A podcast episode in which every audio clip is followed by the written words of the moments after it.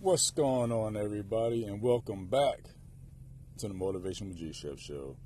I'm your host, G Chef, and uh, hope everybody had an absolutely fantastic, phenomenal, productive week. And uh, I'm get right into it. It's time to go through some pain to get on the other side of pain. And what's on the other side of pain is everything that you want. Pain, aka the comfort zone. Now, I was just thinking the other day that it's time to pull the band aids off. It's time to pull the band aids off, and the band aids are made out of duct tape.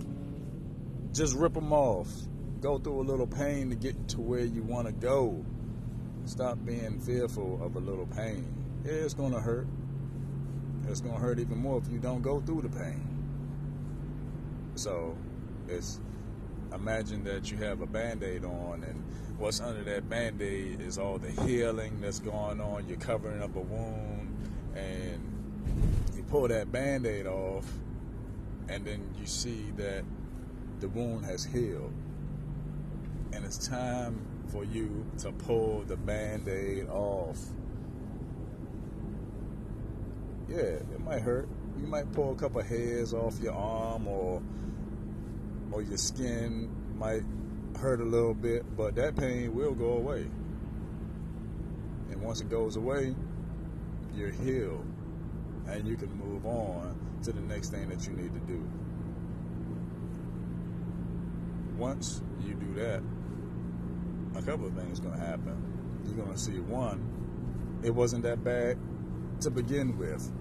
Your mind, your thinking had you in a place where it was going to be a excruciating pain if you pull it off and get that band-aid out of there. But you also have to remember you had to change that band-aid like you're changing your mindset. Or you have to deal with infection under there.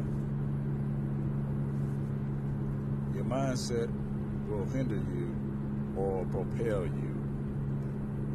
It works both ways. So go through a little pain today. Go through a little pain tomorrow. To get on the other side of pain is everything that you want. That's all I wanted to say for today. And I'll be back later on tonight with another message. So, uh, like I always say, take advantage of the time that you're given because the time that you're given is your time. I'm G Chef. I'm see y'all in the next one.